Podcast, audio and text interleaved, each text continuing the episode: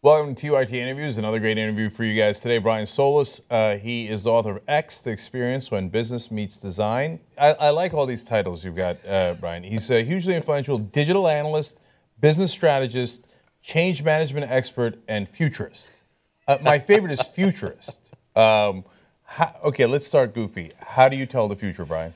Well, it's it's fantastic. You, you order a crystal ball on Amazon, and you just you just sort of talk to it. But the, the, reality, the reality, oh, it's that simple. It's that simple. Uh, the futurist title is one that is. Uh, I I didn't give that title to myself, but the, the the practice of it is to figure out all of this disruptive technology that's happening sort of how does that play out 5 10 15 20 years from now because you have to make decisions about that since we since you don't change on a dime companies, governments, whatever it is, you have to sort of help them roadmap what this means to the future and build it out from there. So you're really well known for being able to have a, your finger on the pulse of what's happening in the digital world, tech world. Uh, your blog is ranked in the top 10 of Ad Age Power 150. You've been in Ad Age, Forbes, Wired, VentureBeat, et cetera, right? So how did you get there, right? I mean, how, how do you get to be this respected in an industry? I assume by being somewhat right throughout. so, all, how did you figure it all out? All part of my evil plan. No, uh, the I have no idea, to be honest with you. I, I, well, I like the honesty. I started. I started as a programmer. Uh, I grew up here in Southern California, mm-hmm. Uh, and I was either going to be a rock star or I was going to be a geek. And moved to Silicon Valley in the mid '90s to kind of pursue geekdom. And from there, I never got a job in programming. I went right into sort of just this big bustling shift between hardware tech of Silicon Valley and the internet. Uh, and that was so exciting to me that I started just tracking trends and writing about it. But the most interesting part about it wasn't just like, hey, here's all this cool tech, because there's plenty of people who can write about that and they're smarter than I am. I started studying tech's impact on people, right? So you start watching all of these discussion boards and forums take shape and grow and become hugely influential in the back channel, uh, and it starts sh- shaping and shifting society. That part was far more interesting to me, and no one was talking about that. And I still write about the same things today, and it's becoming much more profound now.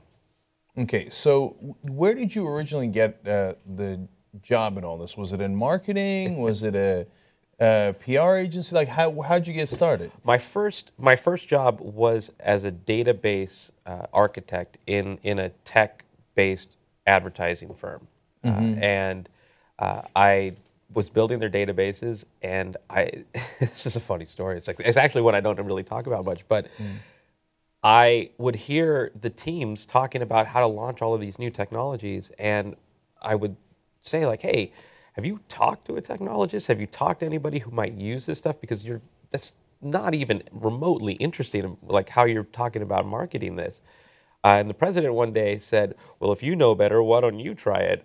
so I said, "Okay, okay, terrific." and, and uh, so it was this sort of human-centered approach to, to technology marketing that I had no plans or interest in, in doing, but I ended up doing that for, for quite a while while still sharing everything that I was learning about tech's impact, you know, to, to us. And uh, I published all that stuff for free online, sort of like before blogs were blogs. And that's where that's where my future sort of unfolded because when you give information away that's semi-thoughtful and, and, and you're consistent about it, as you know, you, you built an audience. Um, and that audience sort of became a wave that I, I'm still writing today. So people started noticing the blog and saying, well, this Brian guy, it turns out that hey, you know, that was kind of right. Let, let me yeah. keep paying attention to this blog. Is that basically how That's it worked? That's exactly how it worked. And that led to uh, you should write a book and you should speak at this conference about it. And uh, I, I have never looked back. But yeah, I'm really thankful that. I mean, you, you don't set out for that. You, I, I, I, my intention was to share what I was learning because it was so fascinating. And I still have that same passion, that same fire today. I still write on a blog and give information. I still write research reports and books and what have you, but I still passionately blog at least several times a week. It's an interesting story. I mean, I, eventually we're going to look into the future here, and you're going to tell me what the trends are and uh, and whether TYTs uh, are doing okay. what does the future hold for us? Um, but continue to look into the past for a second. So you grew up in the San Fernando Valley. Uh, it doesn't sound like you were very connected. I mean, you, I don't think you were Bill Gates' son or anything. No. So, so uh, where'd you go to school, and and how'd you like how'd you decide to get into this field? Because again, growing up, does anybody dream of being you know, in digital marketing or tech or I don't know. I mean, tech, yes, yeah. but like the specific thing you're doing, it's not like, oh, one day I could just be a digital futurist. Yeah, especially not in the San Fernando Valley. Right. Uh, it was. I mean, look, like I said, I was going to be a rock star or in technology, but when I was a kid, I used to mow lawns and save that money and buy computer stuff uh, and learn how to program. I, uh, I, taught myself programming basic uh, early on, and then I went to school at uh, started at Crespi, which is in Encino, mm-hmm. Uh, and then finished up at Reseda High School, uh, and you know took COBOL and Fortran, and but I was I was pretty much a loner in that regard. I mean, I not loner in life, but in in that field, and I don't know. I was just I just really loved tech, and just sort of felt like that was that was the future. See that look, your story makes me feel a little bit more hopeful about the American dream, right? Because a lot of people are are very skeptical and cynical about it today because it's so hard, and and I acknowledge that. There's no question, it's enormously hard. But it's great to see uh, people who've lived it, and, and, so yeah, Reseda. I mean, that's where my co-host Ana Kasparian is from, you know, and uh, and I mean, that that it's not like that's known as a hotbed of up and coming folks or whatever. The next Silicon Valley. right. Not really, no. Uh, uh, but anyway, uh, so you get into the field, you start putting this stuff out for free. People start going, "Whoa, this guy's kind of right." And so then they're like, "Hey, why don't you make a speech? Why don't you write uh, something up?" And then next thing you know, you're writing books. And now you got a show too, Revolution. Uh, that's a video series that examines technology and trends. I, I, like I love this title. I like cool titles. Uh, CRM Magazine uh, in 2010 gave you the Authority of the Year award for software advice in 2011. Um, Authority of the Year. I want that. I, am the Authority of the Year. Okay. All right. So um, tell me about this book uh, about X, the experience when business meets design. What does that mean? Uh, what are you up to these days? What do I have to know about uh, the future? This uh, this is the so it's funny because as a digital futurist and mm. authority, uh, yes. the, the, there's a great irony in writing about uh, writing this stuff in books, right? Because it is it is a, it's a past sort of vehicle medium, and I spent three and a half years though. This is my seventh book and this one talks about experience uh, and how important experience is to the future of business, uh, and understanding that you know people, whether whether it's government, whether it's business, what have you, people are going to have an experience, and they're going to talk about it, they're going to share it, and so why leave that to chance? It should be something that's designed throughout. Uh, and I spent about three and a half years studying how you and I use our smartphones, how we watch videos online, how we use apps like Tinder or what have you. You know, just how do we interact on these screens? How, how long can we focus? How do, how do we retain information these days? And thought, with all of these insights, it would be really cool to design the, the, world's best digital book. Um, but I thought it would be best if I could practice what I preach and teach. The, the book really teaches you how to design experiences. If I took those insights from digital and applied it to paper, uh, and I thought that would be a real interesting demonstration of how we're changing and you could see it in your in your hands um, while you're learning about how to be relevant in the future. And so that's that's what the book is about. Is it's about shifting perspective and seeing seeing people differently, right? So we'll we'll uh, we'll, we'll, go to a party and, and most of the party will you know they'll be on their phones rather than sort of having this interaction. And of course, if you come from a different era, you'll look at that and say, "Hey, come on, people look up, they'll celebrate life. We're all in the moment." But at the same time, they're in the moment. It's they're communicating in an entirely different way. They're highly connected, and instead of sort of judging it, which is what a lot of decision makers do today, you just sort of have to reverse engineer and say, why why is that so captivating? How could I get someone's attention? How could I be relevant to them today? And then do those things, right? Uh, and that's it's it's not just what the book's about, but it was like just this great transformation for myself uh, in, in in realizing that I was my own challenge. I, you know, cognitive bias, validation bias, all of these things. I would see the world not as it is, but how I was, and sort of then make decisions based on that. So when you when you look at legacy and you look at the past, it's good, right? It, it helps you sort of m- grow. But there's also a great time for innovation, and that's what I actually am a big proponent for. There's, you know, you look at the remote control, uh, which is something I examine in the book. It is a it's a 60 year demonstration of just iteration, right? You see these wonderful flat screen TVs, 4K, curved glass, and every one of them ships with this remote control. And what I realized is that we we're just building upon stuff rather than th- rethinking what the remote control could be in 2015 or what, what a website could be in 2016 or what are all of these things that we could just start questioning why do i click a disk in word to save when's the last time you've seen a disk like th- everything is ripe for disruption So uh, you've said many things there that I, I've got to probe further on. Uh, first of all, uh, I can relate to I am my own challenge. I, I, I ch- I'm a very challenging person to myself. I think we could all relate to that in some way. Okay, in all seriousness, though, I, I think you're absolutely right that the hardest thing to escape is your own perspective. Right. And so I, I talk about this on the show all the time. We all live in some bubble. And in, for example, in the Washington bubble, they think, well, corruption is normal. Of course, you give me a, a million dollars for my super PAC, and I give you a billion dollars in tax breaks. That's just the way things are. They view, view that as perfectly normal because they're in their own bubble. Right. Celebrities are in their own bubble, and they feel like, well, everybody kisses my ass. I must be awesome, right? So, uh, but we all deal with that, and, and so you got to be, and that is a very, very hard thing to do to break out of your own perspective, and that's, I guess, you know, what you had to do for yourself before you could do it uh, to to tell people how to do it at large. So I get that, and I think that's super valuable. Uh, now to the specific example of the remote control. So, God, I, I hope you can uh, you had an answer for how to simplify because I remember. So this is the evolution of remote control for me. Uh, remote control used to be this. Like I would walk up and I would flip the channels like this because I'm that old, right? Um, and then and then we had the simplest remote control ever: on off, volume, channel. That's it. And that was like 10, 15 years, right? And God, I missed that remote control. and it looked like a Star Trek gun. I loved it. It was my favorite thing.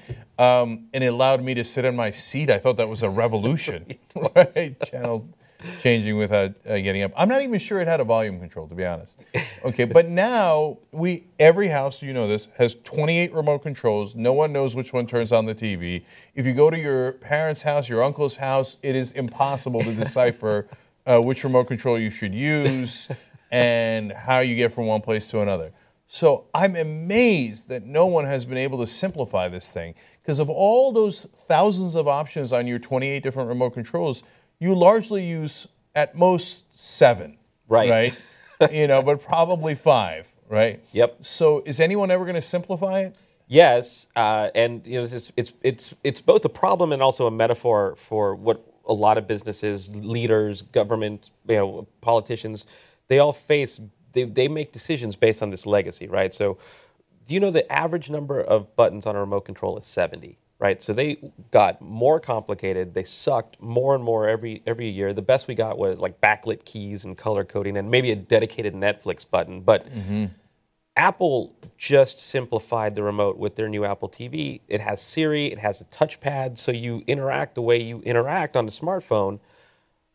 But it took a company that's never been in the television business to rethink just the same thing that they would, did with the phone. You know, um, a good friend of mine, his name is Andy Grignon. He was one of the original six iPhone uh, uh, engineers.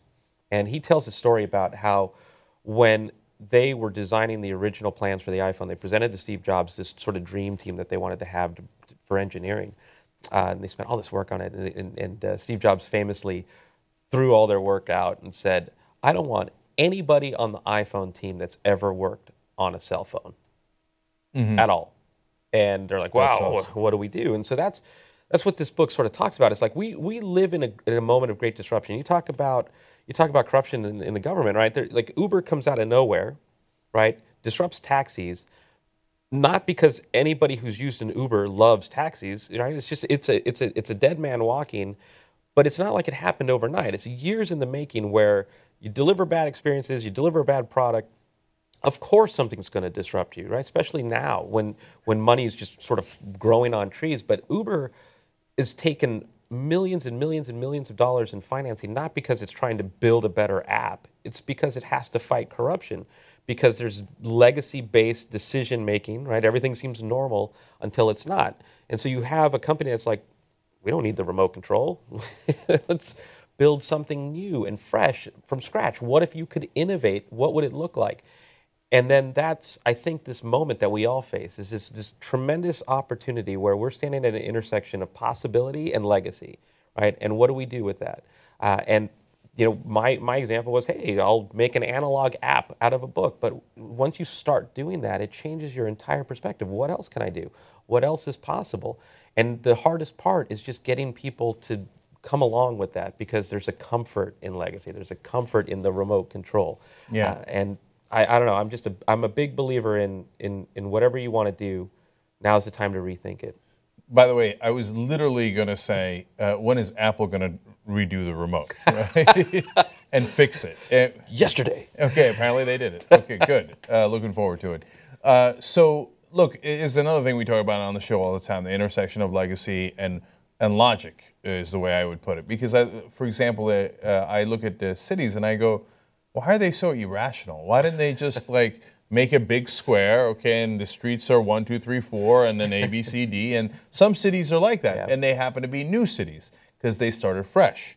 But the older cities, well, that's because there was one patch here and one patch here, and they had to figure out a way to connect them, and then another patch grew over here, and it grew up in an organic way. So the legacy of that city is not rational, right? It's rational within how it grew up, right? But not if you looked at it and we're going to start a new city. Right. You would never design it that way, right?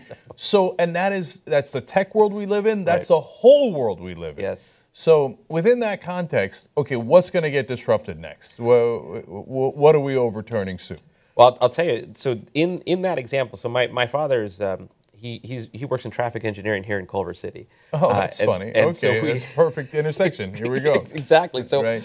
I'll uh, one one of the parts in the book I talk about how. Um, so you take the remote example, but you could do the same thing with parking signs, right? Or just traffic signs, and it's just it's just a mess.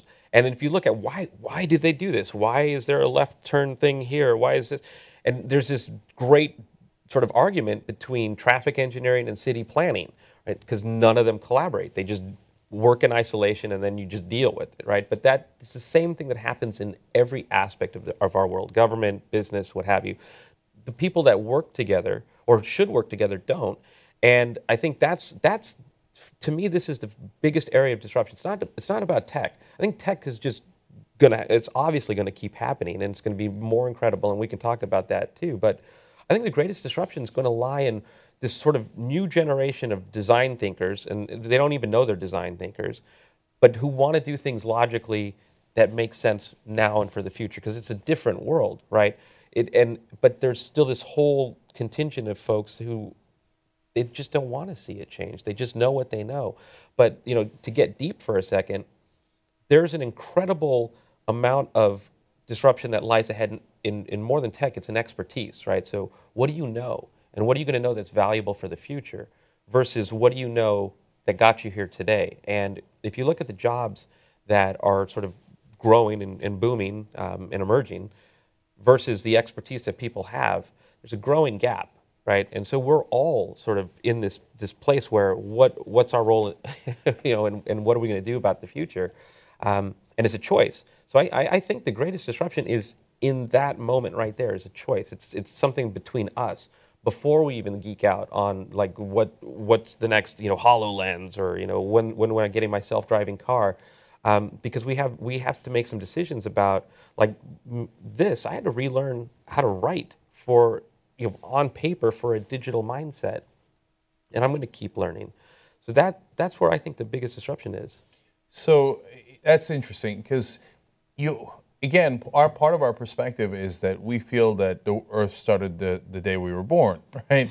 Uh, but the reality is, uh, and is that we're still all figuring this thing out together, and and we feel like God, we've been around forever, humanity. Yeah. But in reality, we've been around this amount of time. I mean, a minuscule amount of time.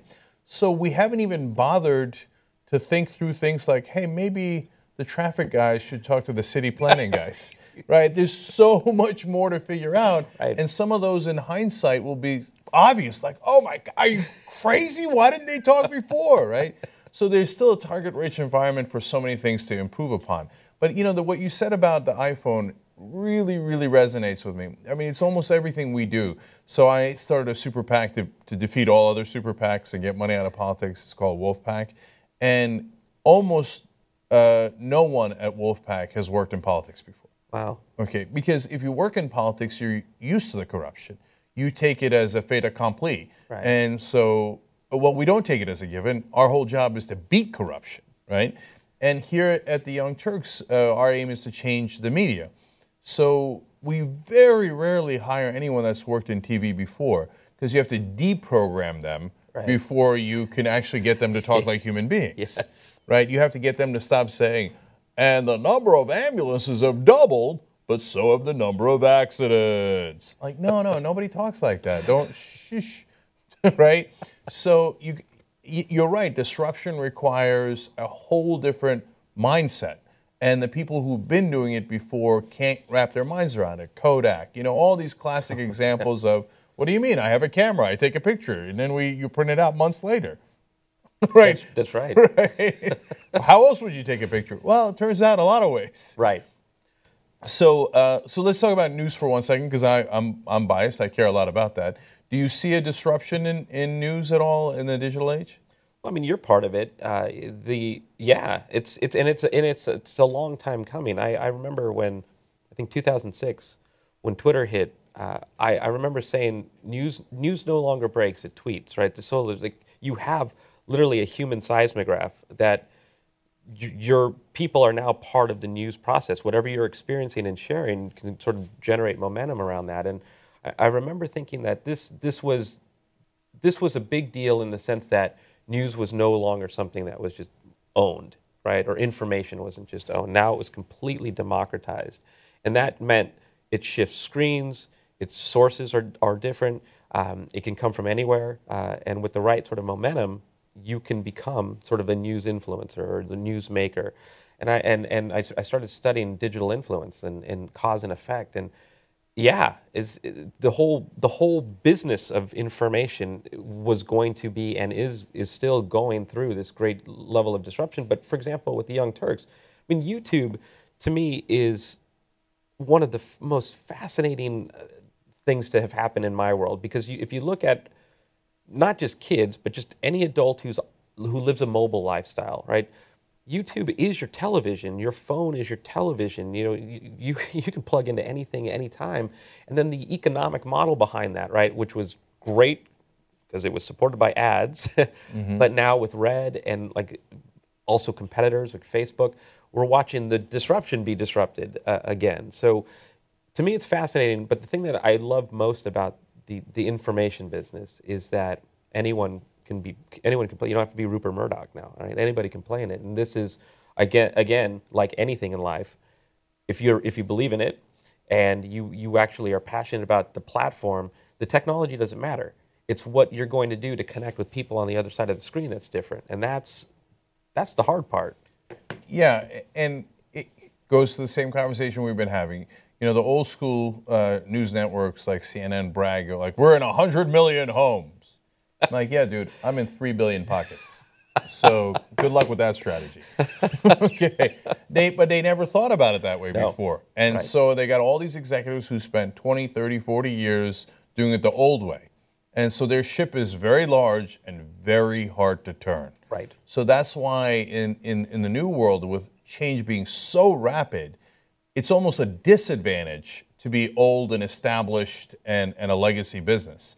It's an advantage to be smaller and more nimble, which I think is greatly empowering. So, and I, when people ask me about our industry uh, and competitors, and you know, we've been doing online streaming for 10 years. Uh, so I, I talked to a bunch of reporters about that recently. The thing they asked me is, well, what are you worried about in the next 10 years in terms of competition? And I was like, I'm not worried at all about CNN. I mean, all those, their audience, the CNNs of the world, mm-hmm. right? Their audiences are going down. Their audience a- average age is 64. Why? 10 next 10 years, what? It'll be 74, right? So I'm not concerned about that at all. I'm concerned about a kid in Nebraska who thinks, "Oh, I could do it better than the Young Turks." That's right. Right now, the reality is, I'm not concerned. I want them to do it, right? And that's a whole other thing that blows people away. I want people to copy us. I want them to take our competitive advantage because I actually want the media to get better because I care about the country. Yes. Right. And so when I say I want those kids to come up and be better than us and beat us eventually, I, sometimes you get a little like, no, you don't. Right? No, I do. I do. I want them to be great. Then, you know, when they start doing it, I'll get a little pissed, but, but that's normal. That's normal. But I'll be encouraged and I'll and I'll be happy about the whole process. And and and so it's a it's a new world and a new paradigm in, in how people think. And the fact that you're you know documenting it and analyzing it, I, I think it's enormously helpful. Well, I'm, I'm a big uh, I'm a big fan of what you're doing, and you know I've I've personally have br- been brought into CNN and a lot of news news stations, local to national, all all around the country, and they all struggle with the same thing because the answer is always counterintuitive, right? And it's never easy to embrace. And I, I think sometimes I was just brought in like they didn't want the answer; they just wanted to be validated in that. it was- Bingo. yeah. Yeah, I've been brought in to talk to some of the networks as well. And bless their hearts, they're trying, right? They get that there's movement and there's change in the air. They want to adjust, but when you tell them things that they don't want to do, so for example, stop reading the goddamn teleprompter, you look like a robot. They go, oh, no way, no way. Uh, stop being neutral. Okay, you you you keep saying Republicans say this and Democrats say that. Nobody cares. What they care about is what's the reality. Yeah, what's whose reality? right? It's okay to say who's right as long as it's backed by the facts and not your opinion, right? They're like, ooh, saying somebody's right and the other party's wrong. Mm, no, we're not going to do that. We can't do that. I'm like, all right, well then you don't want to change. You Right. know, it was on me to tell you. It's on you to figure out whether you want to do it or not.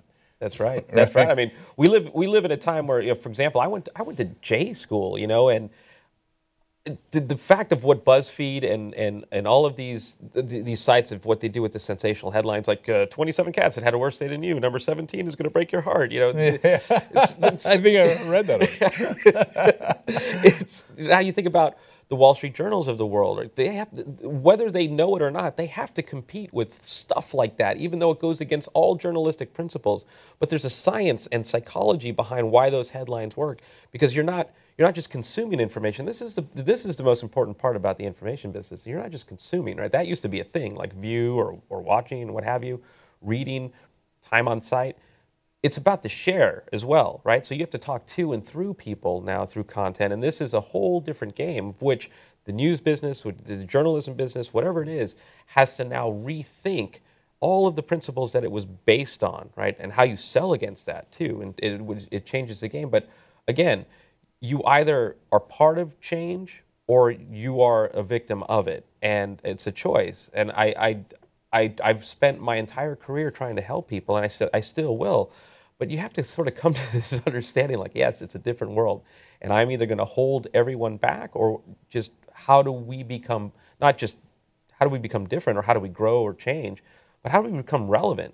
And I think that's the pursuit of relevance should be fun. It- it's going to be hard, but it's a, it's an entirely different generation of, of people. And I'm not just talking about millennials, just anyone who lives a connected lifestyle thinks differently. They're so impatient. They're the center of their own universe. I call it the egosystem, right? You want a tamale and an Uber? Man, there's apps for that. It'll both be here in a few minutes.